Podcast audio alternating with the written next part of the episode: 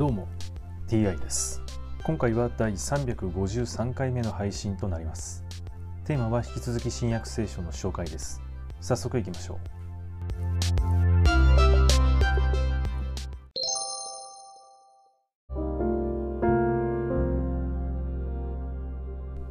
新約聖書第352回。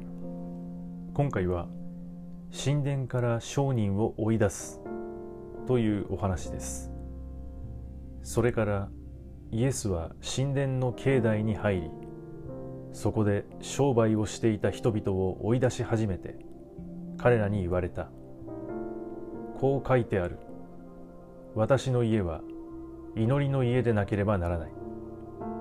ところがあなたたちはそれを強盗の巣にした。毎日イエスは境内で教えておられた。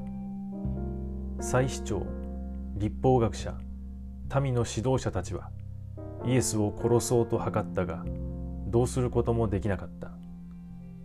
民衆が皆夢中になってイエスの話に聞き入っていたからである。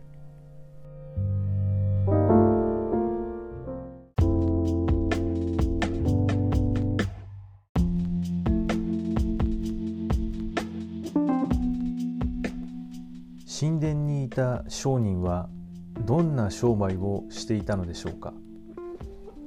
何か物を売っていたのでしょうか？それともお金を貸したりしていたのでしょうか？